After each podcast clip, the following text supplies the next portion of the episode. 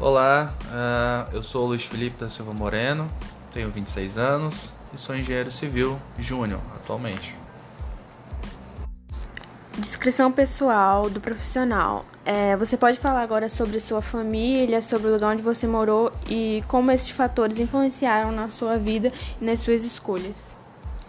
Uh, eu sou oriundo de família de classe média baixa, nascido na fronteira, aqui no estado do Amazonas, e fui criado no estado do Rio de Janeiro. Uh, advindo de família com pouca instrução acadêmica, porém motivada a melhorar sua qualidade de vida, é, foi possível a mim obter uma melhor visão política econômica para a decisão da minha escolha da profissão.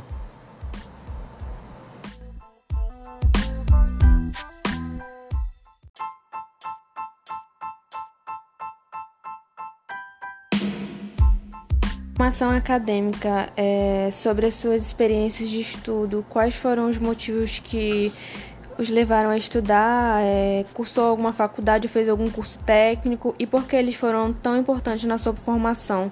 Teve algum tipo de ajuda, algum tipo de bolsa, quais as dificuldades que enfrentou e como conseguiu superá-las?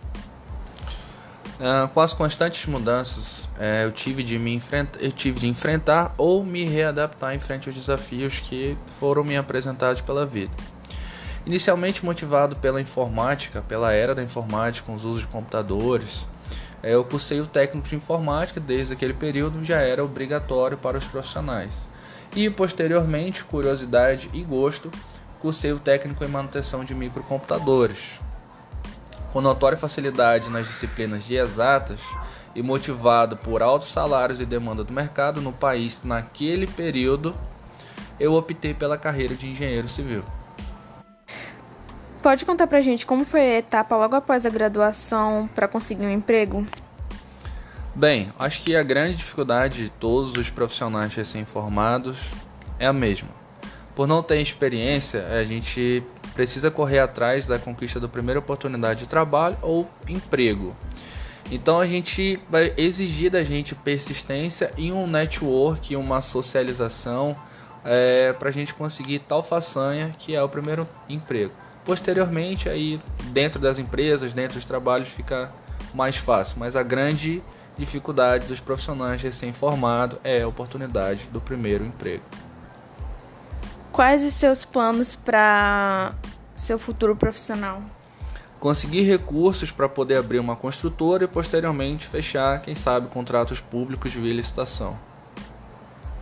É, resume o engenheiro para mim em três palavras.